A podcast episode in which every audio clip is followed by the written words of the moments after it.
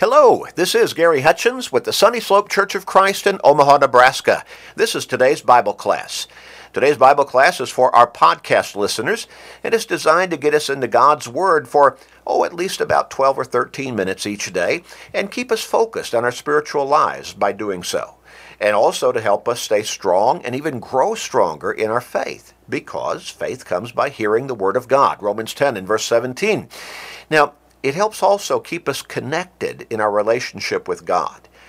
You know people who need that connection. They need to turn their focus around in their lives. They need to start thinking about their souls, their spiritual lives, their relationship with God.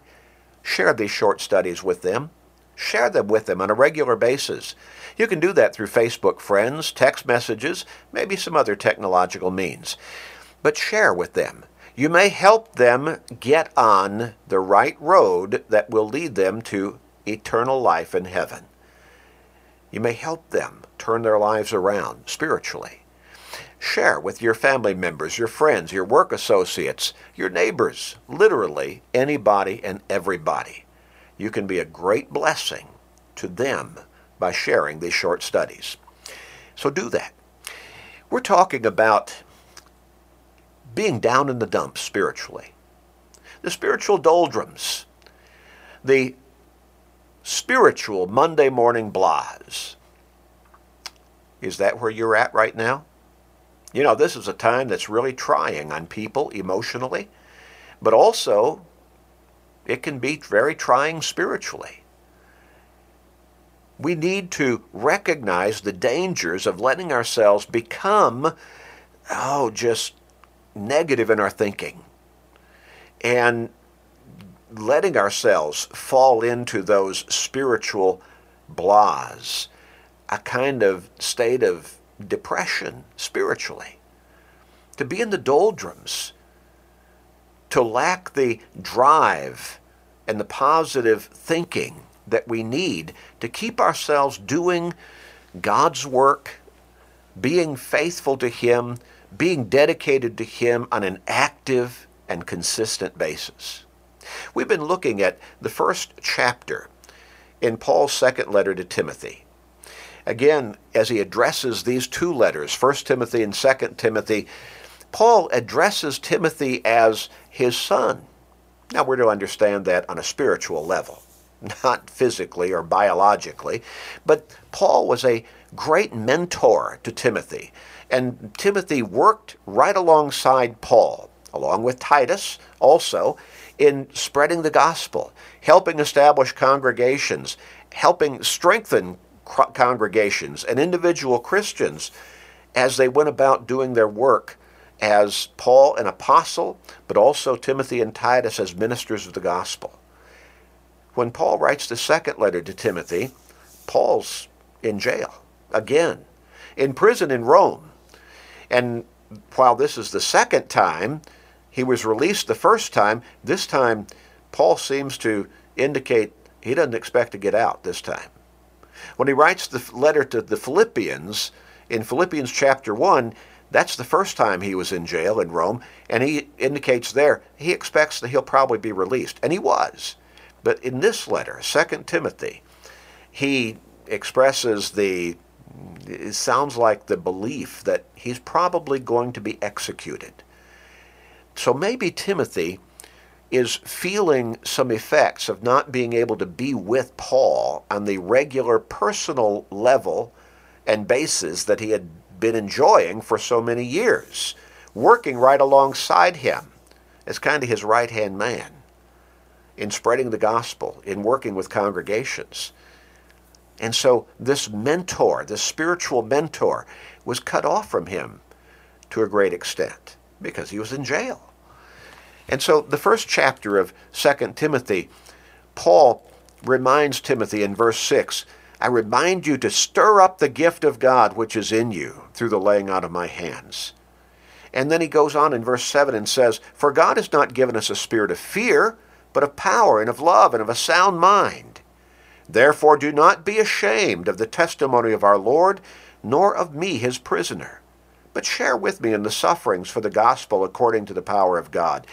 And so Paul's saying, don't be ashamed. Don't be ashamed of me being a prisoner right now for simply teaching the gospel of Christ. And don't you be ashamed of the gospel. Maybe Paul was detecting a bit of a lethargy at this point in Timothy's spiritual life. Maybe, maybe he was recognizing that it looks like maybe Timothy was going through the spiritual blahs and maybe something of a spiritual depression at this time, and perhaps largely because his mentor was in jail. And so he could not be with him as much as he had been experiencing and enjoying in the years past. Paul says in verse 11, To which I was appointed a preacher, an apostle, and a teacher of the Gentiles. And he says, For this reason I suffer these things. Nevertheless, I'm not ashamed. For I know whom I have believed, and am persuaded that he is able to keep what I have committed to him until that day, until the Lord comes again. And so, in saying, I'm not ashamed, even though I'm in jail for preaching the gospel, perhaps he was trying to get a, you know, kind of a psychological message to Timothy don't you be ashamed. While maybe not exactly saying that directly to him, but encouraging him. In verse 13, he goes on and says, Hold fast the pattern of sound words which you have heard from me in faith and love which are in Christ Jesus. Hold fast. Again, maybe words of encouragement, maybe detecting in Timothy eh, maybe the slightest bit of drawing back and not being as aggressive in teaching the gospel and being that example of Christianity that he had been and that Paul had mentored him into being. So hold fast the pattern of sound words. You stay with it. You keep at it. That good thing which was committed to you, keep by the Holy Spirit who dwells in us. Remember who you are. Remember what you are. Remember the abilities that God has blessed you with. Use those on an ongoing basis. And then Paul talks about some who have turned away from him, apparently since he was put into prison, perhaps thinking, maybe I better distance myself from, from Paul because he's been incarcerated. I might get arrested if I'm too closely associated with him. And then in verse 16 he says, The Lord grant mercy to the household of, Onesiphorus, uh, uh, uh, of Onesiphorus, for he often refreshed me and was not ashamed of my chain. But when it, when he arrived in Rome, he sought me out very zealously and found me.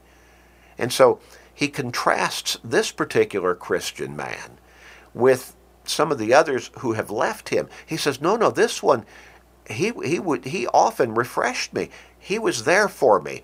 Apparently he would visit him and encourage him. And sometimes just by visiting with a struggling brother or sister in Christ, we can be a tremendous encouragement to them spiritually. Emotionally, yes. Psychologically, yes. But also spiritually. In chapter 2, beginning with verse 1, You therefore, my son, be strong in the grace that is in Christ Jesus. And the things that you have heard from me among many witnesses, commit these to faithful men who will be able to teach others also.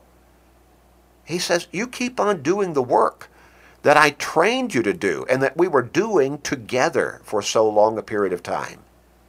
You therefore must endure hardship as a good soldier of Jesus Christ. Yes, Timothy might face some very trying times personally because of his dedication to Christ in teaching the gospel on an ongoing basis. And Paul says, you must endure hardship. Well, he was probably enduring some hardship right then because of Paul's incarceration. And so he could not be with his spiritual father side by side on an ongoing basis to the extent that he had been for so long.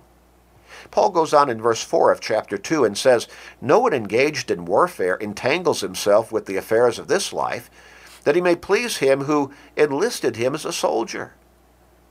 And also, if anyone competes in athletics, he is not crowned unless he competes according to the rules. He's telling Timothy, You stay in there. You keep living by the teachings of God's Word. Don't you give up on that. Don't you start compromising. Notice in verse 6 he says, the hard-working farmer must be, must be first to partake of the crops. Could he be encouraging Timothy? You be a hard worker in the gospel, spiritually. Consider what I say, and may the Lord give you understanding in all things.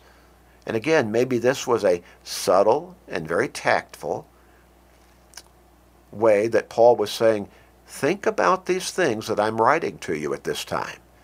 Make the personal applications where they need to be made. In verse 8, remember that Jesus Christ of the seed of David was raised from the dead according to my gospel, for which I suffer trouble as an evil as an evildoer, even to the point of chains, but the word of God is not chained. Now, Paul, he was in jail, but God's word was not in jail. Now, it was there in that it was in the mind of Paul, but it was not shut up in prison. Timothy still knew the Word of God. He could still be out there teaching. And so Paul's telling him, you do that. You keep it on. You keep on doing what you were trained to do. In verse 10, he says, uh, rather in verse 11, this is a faithful saying. For if we died with him, we shall also live with him. If we endure, we shall also reign with him. If we deny him, he will also deny us. If we are faithless, he remains faithful. He cannot deny himself. Again, maybe encouraging Timothy, stay strong in the faith. Even if you are put to death, or if I'm put to death, Paul might be saying, I'm going to arise. I'm going to be with the Lord in eternity in heaven. And so will you be if you stay faithful to him even if you might face execution somewhere down the road. In verse 14, remind them of these things, charging them before the Lord not to strive about words to no profit, to the ruin of the hearers, but be diligent to present yourself approved to God, a worker who does not need to be ashamed, rightly dividing the word of truth. Stay in the word, Timothy, and tell everybody you're working with to keep studying God's Word diligently so that you can understand correctly and handle and apply correctly those teachings to your individual lives. Let's pray together. Father, help us to stay in your Word and help us to understand it clearly and make the right applications to our lives and to teach it accurately to others around us and to help them see the example of faithful living by your word in our lives and thereby help them be faithful and strong spiritually. Please guide us and help us in this, Father. And may you be glorified through our lives. Please forgive us and hear our prayer, gracious Father. In Christ's name, amen.